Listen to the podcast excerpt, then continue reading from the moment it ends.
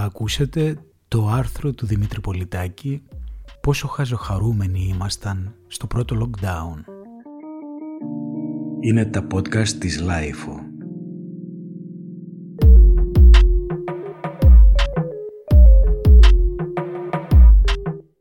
Λίγο η παρατεταμένη διάρκεια του τελευταίου επεισοδίου των Αμερικανικών εκλογών ήταν φινάλε σειράς άραγε ή φινάλε κύκλου λίγο οι επαναλαμβανόμενες, αφηρημένες, υπνοτικές σχεδόν επισκέψεις στα σούπερ μάρκετ για στοκάρισμα πάσης φύσεως προμηθειών. Ναι, θα μείνουν ανοιχτά, το ξέρουμε, αλλά κάπου πρέπει να πηγαίνουμε βγαίνοντας. Λίγο τα κομμωτήρια που λειτουργήσαν ως το τελευταίο οχυρό κανονικότητας και κοινωνικότητας, πέρασε το πρώτο Σαββατοκύριακο του δεύτερου καθολικού εθνικού lockdown. Και τώρα τι κάνουμε; Με κυκλώνει ήδη ένα πίξιμο. Μην τρελαίνεσαι, θα αντιτείνει κάποιος. Θα βρεθούν νέοι αντιπρίσπασμοι, νέα memes. Σκάει και ο τέταρτος κύκλος του The Crown. Θα βγει ο Νοέμβρης. Τόσα πράγματα κάναμε την άλλη φορά. Τι κάναμε δηλαδή, οθόνη για δουλειά, οθόνη για ενημέρωση, οθόνη για ψυχαγωγία. Για να μην ξεκινήσω με τα πάσης φύσεως ημερολόγια κορονοϊού, εκείνη τη μάστιγα που αναγκαστήκαμε να υποστούμε και συνήθως ήταν γραμμένα με ένα είδος ναρκισιστικού ενθουσιασμού ανάρμοστο για την περίσταση. Προσωπικά να μου λείπει η ατμόσφαιρα ανάλαφρης δυστοπίας που χαρακτήρισε την παρθενική μας εμφάνιση στην αρένα της καραντίνας την περασμένη άνοιξη. Όπως εξάλλου όλοι φαίνονται να αντιλαμβάνονται πλέον, ελάχιστα sequels, τόσο στη μυθοπλασία όσο και στην αληθινή ζωή, έχουν καταφέρει ποτέ να πετύχουν την επίδραση που είχε το πρωτότυπο. Παρότι, εν προκειμένου, του έλειπε το πιο βασικό και κρίσιμο αξεσουάρ εκείνης της συνθήκης που μας περιβάλλει εδώ και εννέα μήνες περίπου. Στέλναμε έξι, αναφωνούσαμε αέρα και βγαίναμε έξω με ή χωρίς κατοικίδιο, σίγουρα όμως χωρίς μάσκα, η συντριπτική πλειοψηφία τουλάχιστον, αφού ακόμα τότε δεν είχε αποδειχτεί η έστω σχετική αποτελεσματικότητά της στην απόκρουση του ιού. Όλα μοιάζουν πιο μίζερα και νυφάλια τούτη τη φορά υπό το βάρος των αριθμών των κρουσμάτων, των διασωληνωμένων και των νεκρών. Η κρίση βρίσκεται πλέον σε άλλη τάξη μεγέθους από την προηγούμενη φορά που φοβόμασταν μήπως μας πέσει ο ουρανός στο κεφάλι.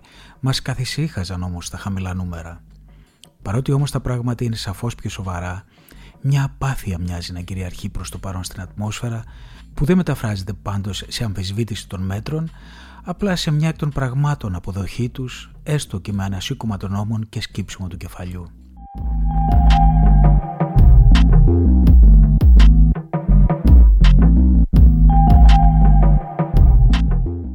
Συμβιβασμένοι πλέον με την κατάσταση εμφανίζονται σε μεγάλο βαθμό τόσο οι φοβικοί όσο και οι ψέκες. Ακόμα και οι πιο στρατευμένοι ημιπαράφρονες αρνητές της πραγματικότητας μοιάζουν να έχουν χάσει το συνωμοσιολογικό τους σύστρο. Μια από τις περίεργες ειδήσεις του Σαββατοκύριακου ήταν η συγκέντρωση μιας τουζίνα τέτοιων συμπολιτών μας το βράδυ της Κυριακής στο Σύνταγμα, σε αντίθεση μάλιστα από την πολύ πιο ζωηρή αντίστοιχη προχθεσινή συγκέντρωση στην πάντα πρωτοπόρα σε ζητήματα ψεκασμένου ακτιβισμού στην πρωτεύουσα.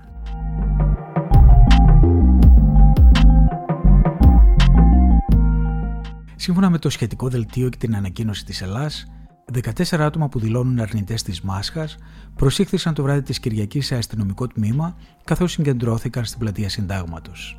Τα άτομα αυτά οδηγήθηκαν στο αστυνομικό τμήμα συντάγματος, ενώ τους επιβλήθηκαν και τα ανάλογα πρόστιμα ύψους 300 ευρώ τον καθένα. Σαν να ήθελαν κατά βάθος όχι να δηλώσουν τις θέσεις τους και την ίδια τους την ύπαρξη, αλλά να παραδοθούν στη ματαιότητα αρχικά και ακολουθούν στις αρμόδιες αρχές.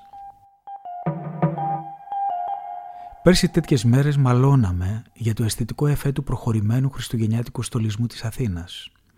Ο φετινός στολισμός που ήδη ανακοινώθηκε θα αποτελεί απλώς ένα διακριτικό, ελπίζει κανείς, ντεκόρ ψευδεστήσεων και προσμονών, σε να δηλώνει λίγη υπομονή ακόμα, προσεχώς γιορτές χωρίς lockdown, πρώτα ο Θεός φυσικά. Ήδη όμως ο χρόνος φαίνεται να σέρνεται πιο αργά από την προηγούμενη φορά και το σκοτάδι που πέφτει νωρίς μαζί με το κρύο δεν βοηθάει στην επιτάχυνση του νέου καθημερινού ταξιδιού της μεγάλης μέρας στη νύχτα, κυριολεκτικά και μεταφορικά.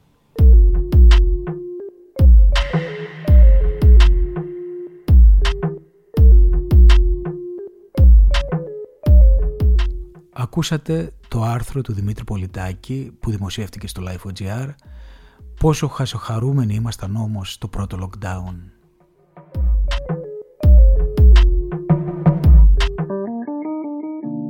Είναι τα podcast της Lifeo.